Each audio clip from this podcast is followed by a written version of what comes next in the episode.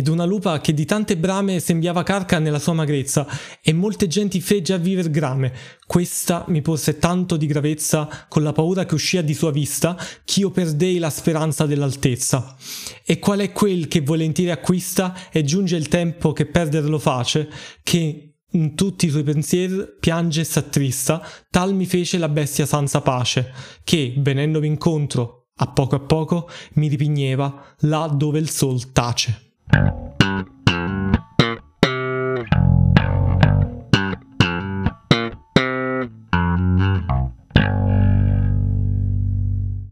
Salve ragazzi e benvenuti a tutti ad un nuovo episodio di Arcadia Café. Io sono Rhyme Sketcher. E io sono Lux. E oggi parliamo di un bellissimo, bellissimo sequel, cioè Little Nightmares 2. Stavo per dire parte 2, ma in realtà per qualche motivo che vi spiegheremo più avanti, forse sarebbe stato sbagliato, sarebbe stato impreciso. È più un parte 0. Più un parte 0, esatto, mettiamola così. Innanzitutto vogliamo dire che questo gioco ci è piaciuto davvero tanto, così tanto appunto da volervene parlare e non solo perché abbiamo già parlato del, del primo capitolo della serie, se così si può dire. E adesso tenetevi pronti perché vi accompagnavo, vi accompagneremo per tanti e tanti sentieri inquietanti e speculazioni varie, quindi tenetevi forte. Prima di tutto però iniziamo con qualche informazione di base su questa opera della Tarsier Studios. Appunto, eh, gli sviluppatori sono la Tarsier Studios ed è uscita recentemente, nel senso a febbraio 2021, in particolare l'11 febbraio e noi l'abbiamo recuperata il giorno di uscita e Oddio, penso recuperata? proprio il termine più sbagliato l'abbiamo giocato appena, appena, è arrivato l'abbiamo giocato abbiamo fatto l'episodio sul primo Little Nightmares che potete trovare è proprio l'episodio precedente a questo quindi siamo in cronologia perfetta e ci è piaciuto quindi si parla subito Iniziamo a delineare in modo molto semplice, soprattutto spoiler free, la trama di, di questo capitolo zero di Little Nightmares. In questo gioco non impersoneremo, prima di tutto, uh, la protagonista del primo Little Nightmares, Six, ma saremo un ragazzino, quindi un maschietto, che no, non so da cosa si capisca esattamente, però è così. La voce? No. Uh, Mm, insomma, le poche volte che parla sembra la voce di un bambino, ma insomma, le voci dei bambini sono abbastanza ambigue sotto questo punto di vista, quindi non possiamo ben dire. La caratteristica particolare di questo personaggio è che ha il volto coperto, un po' come la nostra Six, ma è totalmente coperto perché ha una, un sacchetto di carta con due buchi per gli occhi e, e si chiama Mono. Il che è molto divertente perché uh, stereo, mono sono cose che hanno a che fare con Little Nightmares 2, perché parleremo anche di televisione, frequenze, distorsioni e tanto altro. Soprattutto distorsioni e disturbi e rumori. Prenderemo appunto uh, in gestione questo bambino e inizierà la nostra avventura. Noi ci sveglieremo in questa sorta di radura costellata di televisioni rotte. Appunto, noi infatti usciamo proprio da una televisione, il gioco si apre con questa scena molto molto particolare in cui noi siamo in questo corridoio cerchiamo di raggiungere a rallentatore, a rallenti, questa porta che si apre fino a un certo punto e poi ci svegliamo in questa radura con la televisione, usciamo dalla televisione e boom. E proseguiamo e già possiamo vedere come uh, all'inizio del gioco ci sia questo bosco che non è del tutto tranquillo, non è pacifico, iniziano a apparire i primi cadaveri, insomma si, si si delinea il tema principale di, di Little Nightmares, l'ansia. Già, già all'inizio. Vabbè, non, e... non è il, il, tema, è un mezzo che viene sfruttato per raccontarci determinate cose importanti. Un altro metodo, infatti, a disposizione del gioco per raccontarci la sua lore, la sua storia e quello che accade uh, nel mondo di gioco è farlo attraverso i suoi personaggi e non solo il protagonista o i protagonisti, piccolo hint, ma anche attraverso tutti i mostri, tutti i boss che incontreremo durante la nostra avventura, che sono veramente, veramente inquietanti, già, già ve lo diciamo qui. Ogni boss non è che rappresenta qualcosa di diverso, ma almeno per come la vediamo noi è come se rappresentassero facce diverse della stessa realtà, degli, degli stessi temi che sono quelli che ci vuole raccontare Little Nightmares 2. Quindi è come se li amplificassero piano piano e in verità la figura retorica perfetta per descrivere questa cosa è il climax, perché um, tutto quello che ci raccontano viene per accumulo, per uh, potenziamento ogni volta um, reso più potente e, più forte, ci arriva sempre meglio, è come se noi avessimo verso l'inizio del gioco una mente annebbiata, eh, come se ci chiedessimo di cosa ci vuole raccontare questo gioco. Questo gioco prima ci sussurra, poi inizia a parlare sempre più forte e alla fine è un urlo incredibile. E aggiungerei, sì, questo urlo orribile si propaga nel silenzio e non lo senti, è il tipico silenzio assordante, però andiamo avanti. Detto questo, il primo personaggio se possiamo chiamarlo così, che incontreremo, antagonista, facciamo così, antagonista, è un personaggio molto classico all'interno delle favole ed è proprio per questo che ci è venuto da pensare ai fratelli Grimm, alle favole classiche. Questo personaggio è un cacciatore, ma non è il cacciatore che ammazza il lupo cattivo e salva Cappuccetto Rosso, è un cacciatore che vuole ammazzare Cappuccetto Rosso per impagliarla e per creare un modellino strano un umano impagliato. Lui nella sua casa ha tutte queste riproduzioni che non sappiamo quanto abbiano di umano e quanto abbiano di impagliatura, non lo so. E questo c'è anche una scena molto, molto figa Ah sì, innanzitutto troviamo, eh, scena meno figa, troviamo questa signora seduta su questa sedia a dondolo e nella soffitta alla quale dobbiamo staccare un braccio per risolvere un puzzle e notiamo che il braccio non è fatto di carne ma è fatto di appunto paglia come se fosse un peluche. E poi troviamo questa famiglia riunita a tavola sotto questa luce molto nebbiosa, molto blu che eh, ci ha ricordato proprio d'impatto i mangiatori di, panta- di patate di Van Gogh infatti abbiamo anche dedicato un bellissimo post, una bellissima reference per così dire. Uh, sulla nostra pagina Instagram perché è proprio evidente, lo vedi e pensi quello. Io penso, spero che tutti quelli che abbiano giocato il gioco si siano fermati e abbiano riconosciuto la stessa cosa perché è eclatante ed è anche un tocco di classe. Certo, è, è, è bellissimo, è stato bellissimo vivere quel momento. Comunque, Mono, che comunque è un bambino con un sacchetto in testa, è una cosa molto strana. Non lo so. Cappuccetto di carta. Sì, cappuccetto di carta. Noi lo seguiamo con la sua stessa curiosità all'interno di questa casa e scopriamo che è presente un'altra bambina perché c'è da dire che come nel primo Little Nightmares i protagonisti, quelli che controlliamo, sono piccoli, sono bambini ma sono anche piccoli a livello di dimensione rispetto al mondo che um, è intorno a loro. Questa potrebbe essere la loro visione personale del mondo. Uh, vedono gli adulti molto più grandi di quello che sono per- e perché hanno comunque paura. Comunque c'è un altro bambino, o una bambina dovremmo dire forse, all'interno di questa casa che poi scopriremo essere Six, che è stata rapita in qualche modo, comunque è reclusa in un in un punto remoto della casa e noi la salveremo e scapperemo da, da questo cacciatore e avremo il nostro primo approccio con la morte e l'istinto di sopravvivenza perché non solo non dovremo farci beccare in molte situazioni e scappare da lui che ci spara i bossoli di fucile addosso ma a un certo punto dovremo trovare il coraggio di sparare noi a lui. Ed è una scena molto particolare, ci fa capire anche l'impostazione, il carattere diverso di Mono e di Six, perché Mono è profondamente turbato da questa cosa, Six invece ha già qualcosa di rotto in sé e quindi è come se fosse indifferente a questo sparo che è un rumore fortissimo e, ed è il culmine di una situazione molto molto pesante. Sì, la parte dello sparo è molto interessante anche perché si sente proprio, hanno fatto l'effetto audio del, della, di quando sei assordato dopo uno sparo molto forte, ti viene quel fischio nelle orecchie terribile e dura per molto molto tempo durante la cutscene in questione.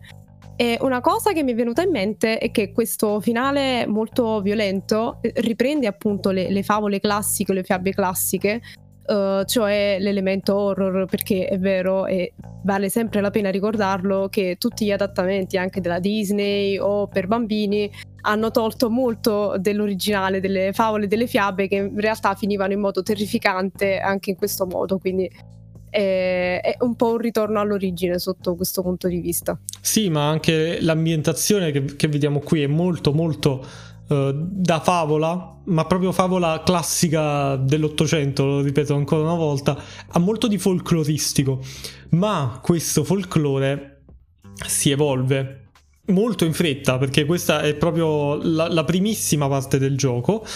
Ci ritroveremo su una zattera che ci porterà attraverso un corso d'acqua che non sappiamo quanto sia lungo in una città, ma questa città è molto particolare e, e già si capisce quanto abbia senso quel, quel rimando a Van Gogh perché quel primo Van Gogh che era molto vicino al realismo ed era molto fine 800, quindi favole, fratelli Grimm, che comunque sono dell'Ottocento, si sta trasformando in qualcosa che è sempre più vicino a, a Munch, ma ne parleremo meglio dopo.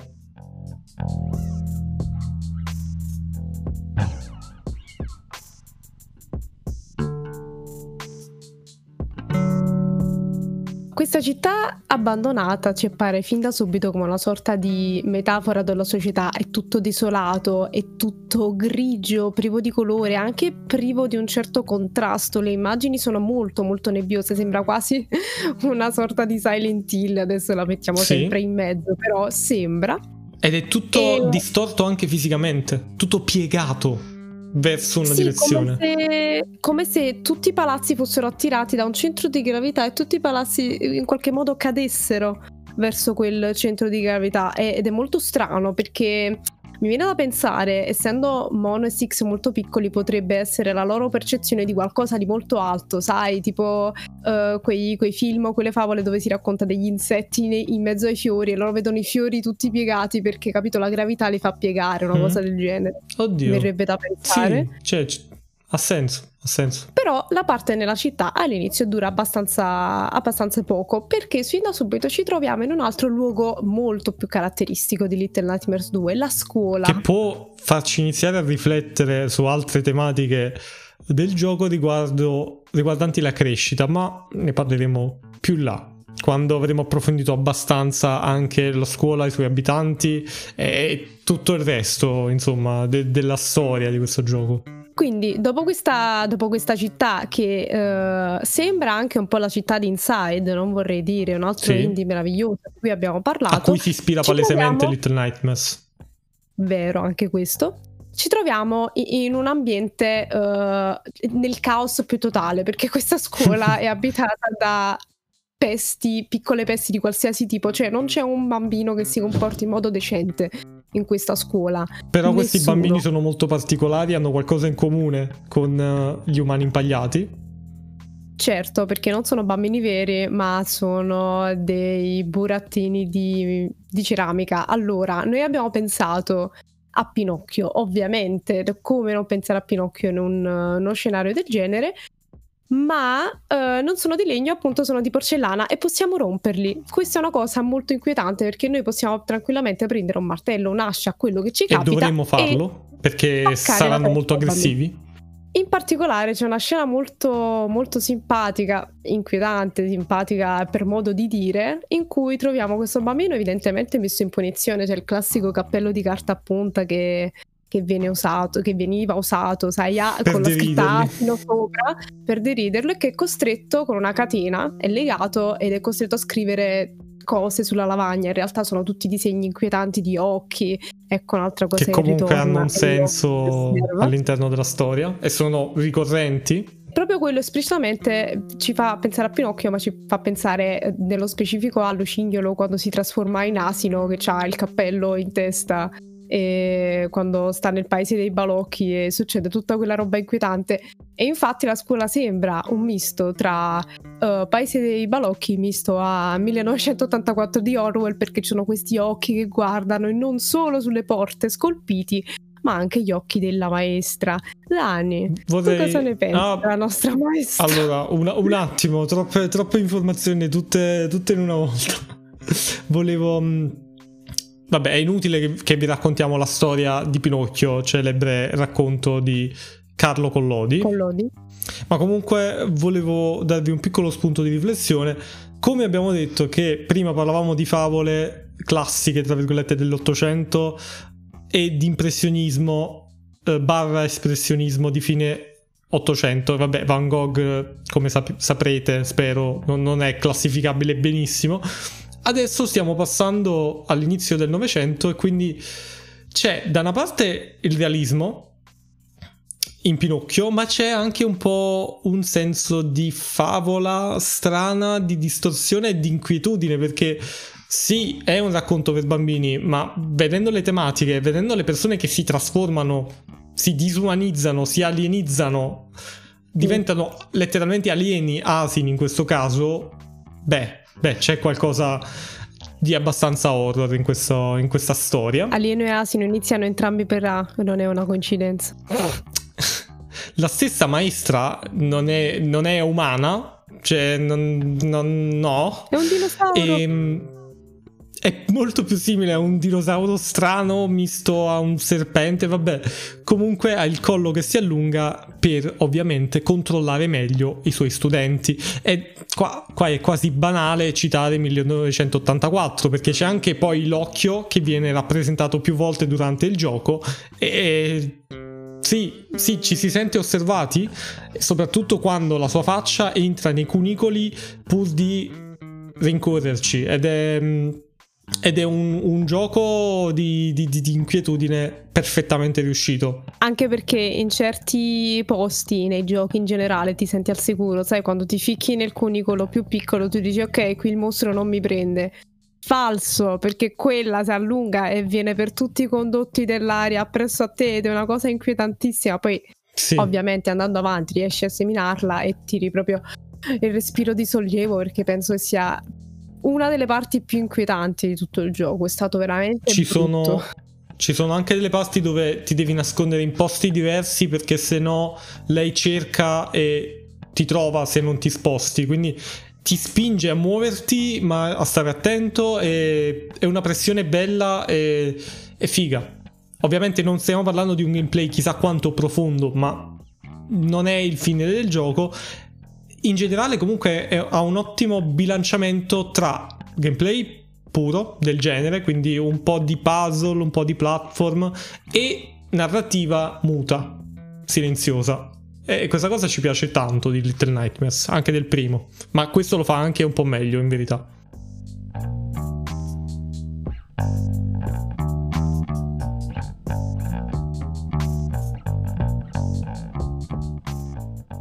Tornando al tema principale, uno dei temi principali di Little Nightmares, cioè la visione del mondo dagli occhi di un bambino e quindi distorto tramite anche le sue paure, le sue inquietudini, la scuola potrebbe essere così caotica perché magari Six è mono, un bambino qualunque che sai il primo giorno di scuola all'asilo tu piangi proprio 100% garantito perché uh, senti in un ambiente nuovo, chi è questa gente, cose del genere. E anche la maestra rappresenta questo, nel senso quell'ansia di sentirti sempre osservato da qualcuno che sembra un essere quasi cattivo perché tu non capisci ovviamente da piccolo che uh, una maestra ti sgrida per il tuo bene, cose del genere, tu hai paura proprio. Dipende paura dalle maestre. Sì, quindi t- torniamo a questa cosa che sia tutto distorto perché magari una paura di due bambini che non sanno come affrontare una realtà nuova e che gli fa paura. Tant'è vero che poi uh, questi bambini cercheranno addirittura di uccidersi, questa è un po' un'esagerazione ai fini horror del genere, però ci tenderanno delle trappole un po' alla mamma ho perso l'aereo, quindi secchi che volano dal Bellissimo, soffitto sì. e cose varie e riusciranno anche a rapire Six che noi salveremo come bravi eroi bambini che siamo e andremo avanti. C'è da dire che questo è anche un po' il non sentirsi all'interno di una società perché tu ti senti completamente diverso da questi bambini, questi bambini lo sanno e invece di accettarti cercano di, di farti del male. Comunque avremo un altro squarcio di questa bellissima città prima di scoprire una nuova area che è quella dell'ospedale, che però è molto particolare perché in teoria dovrebbe essere un ospedale normale con annesso obitorio, ma sembra, sembra un mattatoio, sembra un, um, un manicomio, queste cose tutte quante insieme in aree diverse.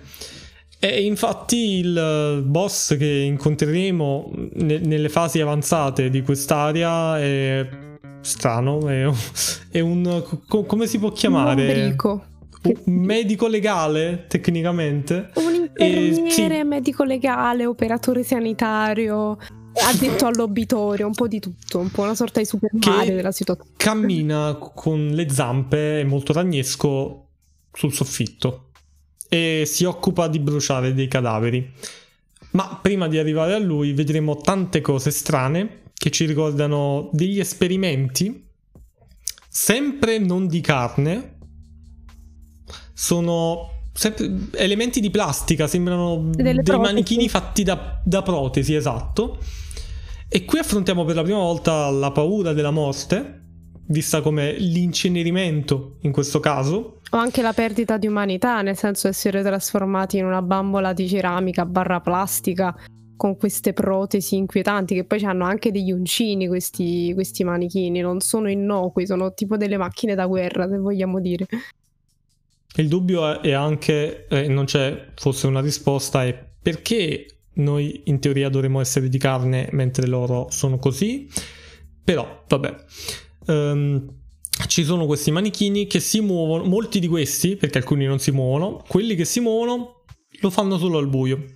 Un 2-3 stella time praticamente a proposito di un 2-3 stella ci ha ricordato molto il film tratto dal cortometraggio Lights Out, che comunque non è un film che ci ha fatto impazzire, ma il senso è proprio quello, che tu quando nel buio non sai cosa sta succedendo, automaticamente il tuo cervello pensa che eh, qualche mostro si sta muovendo verso di te eh, effettivamente succede questo in, in, questa parte. O nella mia vita a 21 anni quando pa- passo per il corridoio, ma quella è un'altra storia, ragazzi. Mi...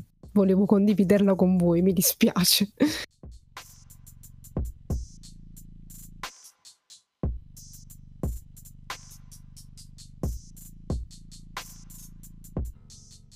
Oltrepassato il, il limite de- dell'ospedale in maniera molto faticosa perché succederà che questo, questo ragazzone noi, noi riusciamo a bruciarlo.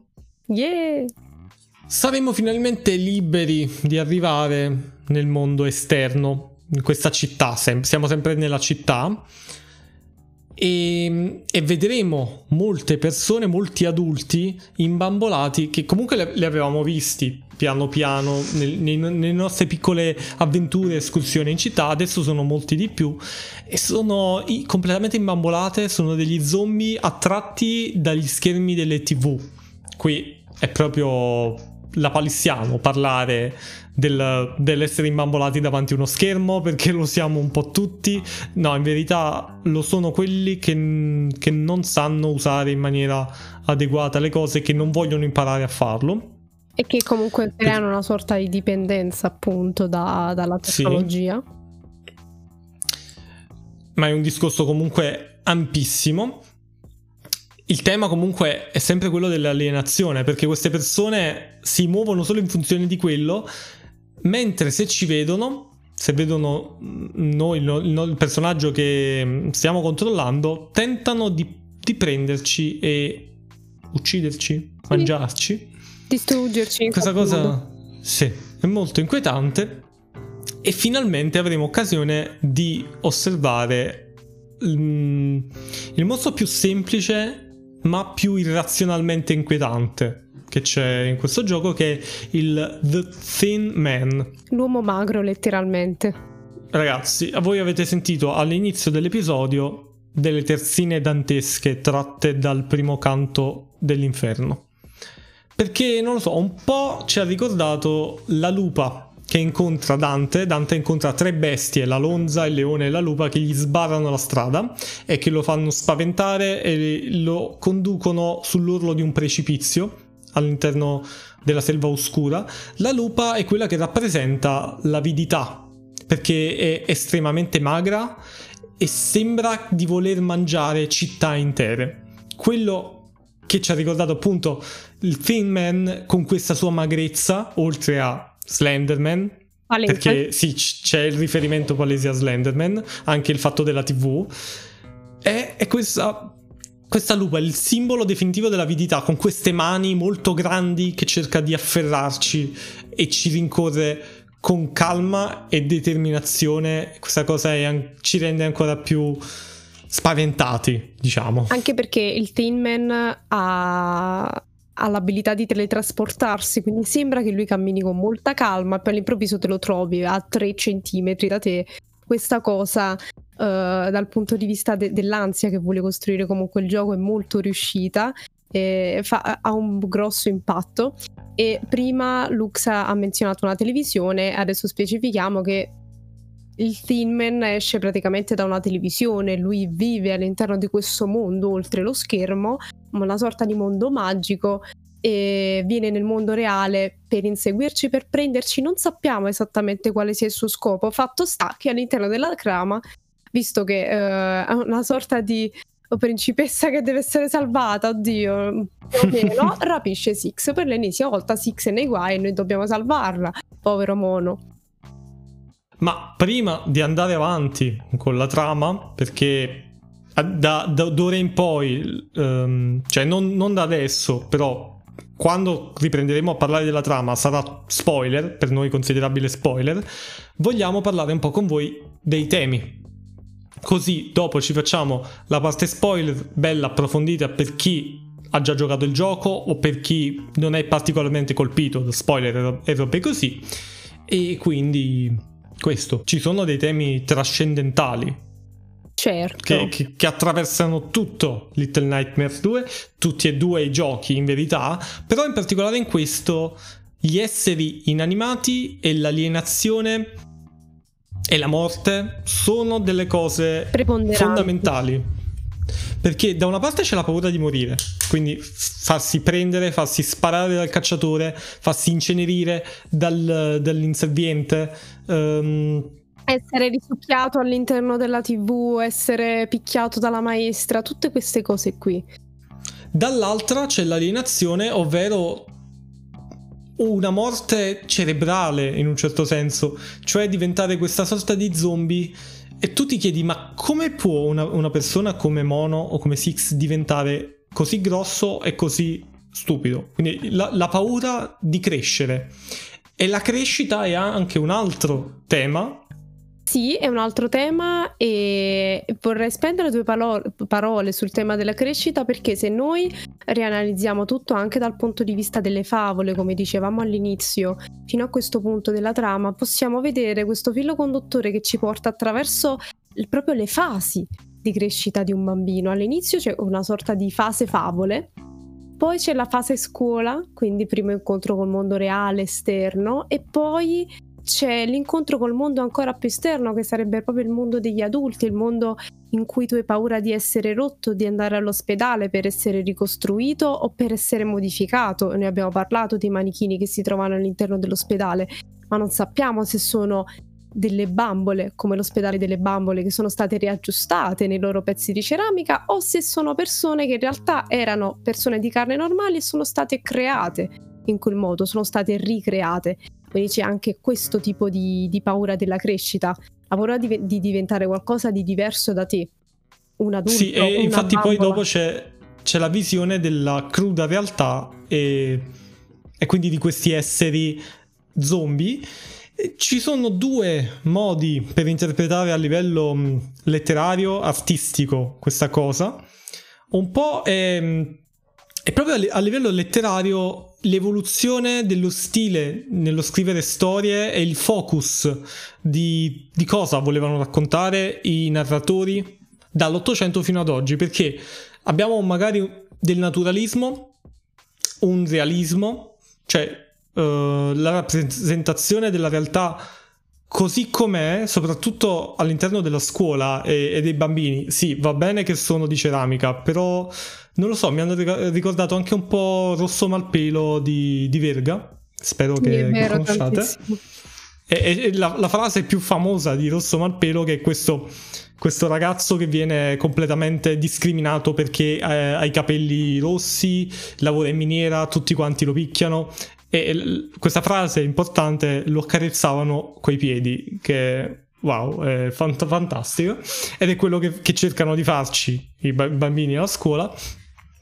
E poi si passa alla letteratura del Novecento, quindi qualcosa di più mentale, il controllo mentale, la TV, 1984 ovviamente, per poi passare a cose molto oniriche e molto influenzate dalla psicologia. Mentre per quanto riguarda l'arte, l'abbiamo già anticipato prima, c'è un passaggio tra uh, il naturalismo, l'impressionismo e l'espressionismo, quindi passaggio dalla realtà esterna alla realtà mentale. Quindi è, è proprio l'evoluzione degli ultimi degli ultimi 200, 150-200 anni a livello artistico e letterario. Riassunti in, un, uh, in uno small gioco horror per ancora una volta sarebbe ottimo qui ribadire quanto questa forma d'arte abbia da dare anche sotto questo punto di vista. Don't underestimate video games. Anyway, penso che possiamo proseguire con la parte spoiler. Credo. Sì. Questo e... è l'ultimo warning. Ragazzi, tornate qui, segnatevi il minutaggio oppure finite di, guardare l'episodio e fateci sapere cosa ne pensate. Adesso par- entriamo nel vivo dell'ultima parte e vi parleremo di, di cose che in teoria potrebbero rovinare la vostra prima esperienza di gioco. Allora, abbiamo parlato del Thin Man, Bene, questo personaggio inquietante che rapisce Six ci darà un sacco da filo da torcere, come abbiamo già detto, ma riusciremo a raggiungerlo in qualche modo con le nostre abilità di videogiocatori e arriveremo in questo... Con i poteri di mono anche. Con i poteri di mono. Che entra all'interno delle tv. Sì, e arriveremo in questo mondo onirico, appunto attraverso le vi- delle televisioni. Scopriamo di avere questo potere uh, molto simile a quello del Thin Man, eh, nel senso che possiamo entrare nelle tv e uscire dalle tv tipo teletrasporto, un po' tipo una sorta di portal, non so se avete presente, sì, spero sì, di sì. sì. E... In un certo senso noi siamo più forti del Thin Man in alcune cose. C'è proprio una scena che lo, che lo, fa vedere. Scapperemo da questo mostro affrontando l'ultima parte della città che ci sembrerà ancora di più una sorta di Silent Hill per affrontarlo definitivamente. E qui noi ci dimostriamo appunto più forti dell'uomo, dell'uomo smilzo, dell'uomo magro perché riusciremo a sconfiggerlo. Lui tenterà di usare i suoi poteri, tipo che sono delle sorte di è una sorta di interferenza che lui cerca di, di, di imporci, che usa per schiacciarci ma noi è come se potessimo manipolare il tempo e lo spazio in modo molto più forte, tanto è vero che, che lo sconfiggeremo alla fine. Però il fatto è che noi non riusciremo così a salvare Six. Six è ancora interpolata nel mondo oltre la televisione, dovremo andarlo a salvare nell'ultima area che si chiama la torre radio, se non erro. Piccola parentesi, una cosa importante di cui abbiamo parlato solo all'inizio, ma vale la pena specificare, è che uh, il gioco si apre con quella cutscene in cui Mono cerca di raggiungere quella porta. Ok, c'è una porta uh, all'infinito con il solito occhio Little Nightmares. Ogni vo- nel gioco Uh, parallelamente al primo in cui c'erano delle parti in cui Six doveva mangiare, qui ci sono delle parti in cui noi dovremmo avere a che fare con delle televisioni, entrarci dentro e raggiungere sempre di più la porta, fare sempre più strada, fino a che non l'apriamo e dietro quella porta c'era proprio il Tillman.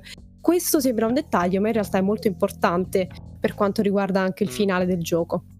Bene, arriviamo in questo mondo viola, tanto è vero che la cover di questo episodio sarà viola in onore di questa bellissima area, in cui sembra tutto esattamente, esattamente onirico, a livello più, uh, più profondo. Ci sono oggetti che volano, oggetti che fluttuano, uh, ci sono dei suoni che noi dobbiamo seguire per risolvere dei puzzle, seguire il suono, uh, delle scale infinite che vanno verso l'altro esteticamente veramente impattante e bello.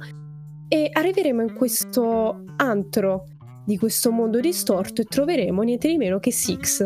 Ma non è la Six che conosciamo noi, piccolina con l'impermeabile giallo, ma è un mostro incredibile, enorme, soprattutto con queste braccia lunghe che ci ricordano il custode del primo gioco che... O Gollum. O Gollum, è vero. E... Gollum con un impermeabile giallo. Soprattutto Gollum perché, a parte i capelli unti, che per la prima volta vediamo che Six ha i capelli neri perché ha questi capelli che le vanno davanti alla faccia, un po' tipo Samara, no? Tipo sì, fantasma giapponese. Altra reference. E... Gollum perché lei è affezionata a un oggetto, il suo tesoro, che è il carillon, è un carillon ho detto il carillon perché è lo stesso che ha quando noi la incontriamo all'inizio del gioco e sembra non volersene separare in nessun modo, tanto è vero che ci ucciderà se solo tenteremo di avvicinarci a questo benedetto carillon. Praticamente ci puzza Il che è un aria. peccato. è un peccato perché noi cerchiamo di distruggerglielo per rimuovere questa distorsione che ci ricorda molto anche l'Otherworld di Silent Hill, sembra un mondo completamente mentale, quello di cui parlavamo prima, no? Siamo passati all'espressionismo sempre più estremo, al limite de- dell'astratto. E del surrealismo. Si vedono cose molto particolari in, questo, in questa fase. E purtroppo, uh, purtroppo tra virgolette, uh, questa Six distorta, enorme, ingigantita sarà uh, il boss finale del gioco. Perché noi saremo costretti a batterla, a batterci con lei per toglierle questo cariglione. In realtà lo facciamo solo per il suo bene, perché poi, una volta riusciti a distrarla adeguatamente, do, senza essere schiacciati da queste mani, mani incredibili che cercano di prenderci in tutti i modi, uh, le togliamo il carillon, glielo distruggiamo con molta delicatezza e vediamo che Six ritorna alla sua dimensione normale, una, alle sue dimensioni proprio fisiche di piccola bambina. E è come se si svuotasse, come avete presente quei giganteschi uh, palloni, uh, quegli scivoli gonfiabili quando, quando eravamo tutti piccoli, si sgonfia praticamente così e diventa di nuovo piccola. Eh, Tra l'altro, da piccolo c'era uno di questi cosi che mi inquietava tantissimo, io non ci volevo mai andare. Proprio perché eh, aveva la faccia di una giraffa molto brutta. Esatto, parlando di traumi infantili, parlando di, di paure e cose distorte. E... A proposito, se voi volete raccontarci le vostre, noi saremo felici. Potete farlo su Instagram, su Telegram. Abbiamo un gruppo Telegram molto figo. Comunque. Ci piacerebbe molto parlare di, dei vostri traumi da, da bambini. Ma tornando a noi, riusciremo a toglierle questo carillon e con Six piccola la prenderemo per mano, che è un'altra meccanica, parentesi, molto molto carina del gioco, questo fatto di prendere per mano Six e portarsela appresso. Che rimanda molto a Ico, gioco fantastico di cui parleremo sicuramente un giorno. Se non l'avete fatto, giocatevelo. È una, un'avventura, una storia di amicizia fantastica. Fatelo. E lo devo fare anche io, tra l'altro, quindi piccolo prememoria. Cap- sì, ma tu lo farai perché, perché ci sono io che, che, che, ti tartasso. Che ti tartosso. Comunque, scapperemo con Six per mano attraverso questo mondo che si corrompe sempre di più fino a diventare di carne. Divertente perché prima è immateriale e poi diventa di carne, classica metafora della corruzione, no? Diventa eh, la cosa bella di... è che Vai. tutte le persone fino a questo momento non erano di carne, erano di ceramica, di plastica, di cose strane, ma non di carne, impagliate. E adesso invece abbiamo carne senza le persone. Una sorta di tumore che cresce e che ci insegue con tutti questi occhi che tornano. Adesso sono proprio occhi veri che ci, ci inseguono. In questa scena anche abbastanza Lovecraft vibes perché è veramente brutta. E arriviamo al momento in cui Six si riconferma la persona che tutti aspettavamo e che tutti ci stavamo chiedendo che fine farà Mono in sala. Mono fa una brutta fine perché Six è, una persona orribile. Stanno scappando, si rompe l'ultimo ponte, scena classica. Un po' come Mufasa e Scar del Re Leone, eh, Mono si aggrappa alla mano di Six, Six lo molla nel vuoto e, e finisce là e lei scappa tranquilla. Detto, ok, abbiamo passato un'avventura insieme, però non mi interessa, puoi anche andartene. Ci sono varie teorie. E poco dopo ci sarà uno spunto incredibile per quanto riguarda Six. Vero. Mentre, mentre Mono lo vedremo marcire, cioè lo vedremo prima essere completamente spaesato in questo posto, poi trovare una sedia, sedersi e piano piano col tempo crescere e diventare lui. Alla fine il Thin Man. In un loop. Cosa incredibile. E questa cosa ha senso, è un loop perfettamente chiuso. È carino ed è... è ci è piaciuto come, come scritto, è molto pessimistico, ma è figo. Six invece, ovviamente, dopo questa storia, finirà per un motivo o un altro alle Fauci, che è il luogo, l'ambientazione di Little Nightmares, eh, il primo gioco La nave ristorante. uscito. Ma c'è una cosa incredibile. In questa fase, cioè in questa parte, nell'ultima scena in cui vedremo Six, dopo aver visto Mono che cresce, vedremo l'ombra di Six. È la prima volta che la vediamo e durante Little Nightmares sarà sempre presente quest'ombra.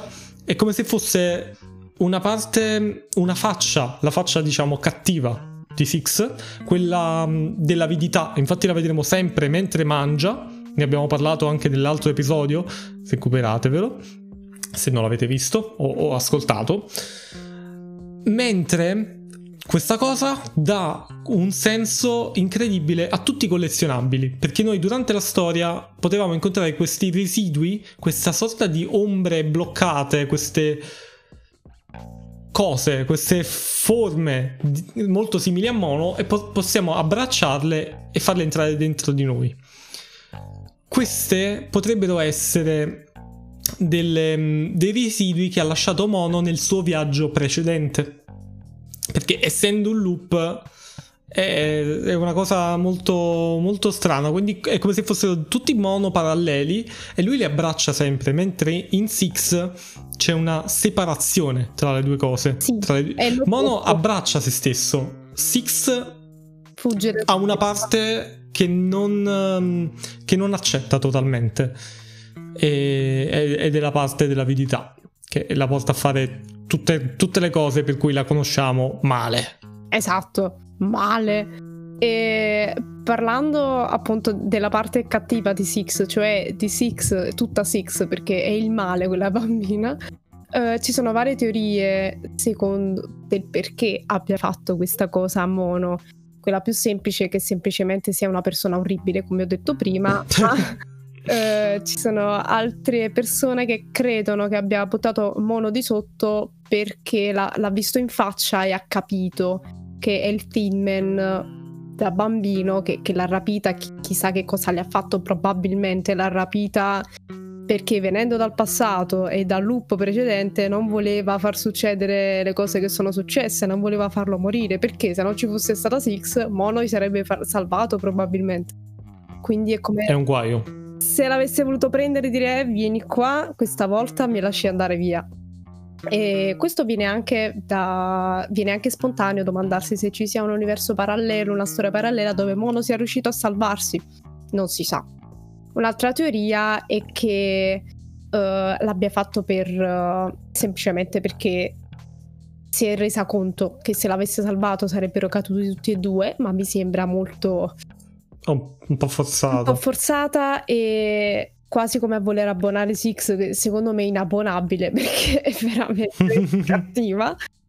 E appunto, tornando al discorso del loop che facevamo prima, noi abbiamo anche pensato, ma quindi se Mono è il Thin Man da grande, che ci dice che anche la geisha del primo Little Nightmares non sia Six da grande che cerca di mangiare tutti quanti per riassorbire eh, se stessa l'ombra di Six come fa Mono nel primo, però in modo molto più carino perché abbraccia queste ombre mentre la geisha se le mangia. Tanto è vero che quando ce la mangiamo a- acquisiamo il potere di prendere le ombre delle altre persone, degli altri ospiti delle fauci.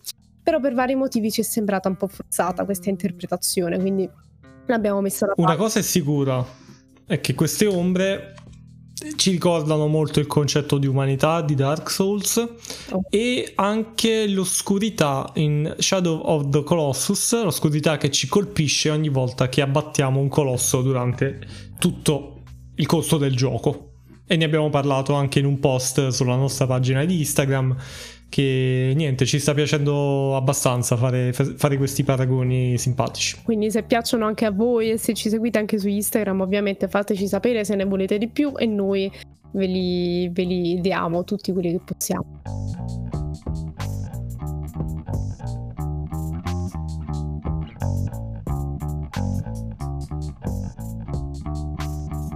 Anyway, credo che siamo giunti alla fine di questo terribile, triste e lacrimevole viaggio, lacrimevole entro certi limiti, però molto triste. terribile, ma grande. Esatto. E che dire? L'unica cosa che possiamo dire è che ancora una volta l'universo di Little Nightmares e la Tarser Studios uh, ci ha dato una visione del mondo estremamente pessimista. Il che è interessante mm-hmm. perché è interessante analizzare anche il marcio però c'è da ricordare, vogliamo ricordare anche a voi che ci state ascoltando o vedendo, che non è l'unico punto di vista. Quasi mai, c'è sempre anche una piccola parte di positivo, anche se in Little Nightmares non ce l'hanno voluta mostrare. E c'è anche del grigio. E c'è anche Ci sono grigio. anche la palette di colori completa, perché se no saremo in, in, un, in un quadro in due dimensioni o in un qualcosa di statico, siamo in continua evoluzione invece, siamo ognuno diverso e, ed è difficile, è impossibile avere un'idea granitica, precisa, perfetta del mondo, com'è in questo momento, come era prima, come sarà dopo. Esattamente, quindi vogliamo lasciarvi con questo, con questo avviso. Non è niente bianco e nero e soprattutto c'è sempre una parte di luce. Per quanto riguarda questo episodio, noi speriamo che vi sia piaciuto tantissimo, che vi sia piaciuto normalmente. Se non vi è piaciuto, potete darci degli spunti nuovi, potete farci delle critiche, potete farlo in maniera diretta su Telegram, abbiamo un gruppo apposta, oppure su Instagram, qualsiasi social voi possiate pensare, siamo lì. Uh, nel caso voi vogliate condividerlo, siamo felicissimi sia che condividiate la versione audio sia la versione video, quella che vi è piaciuta di più. Um, niente, ragazzi.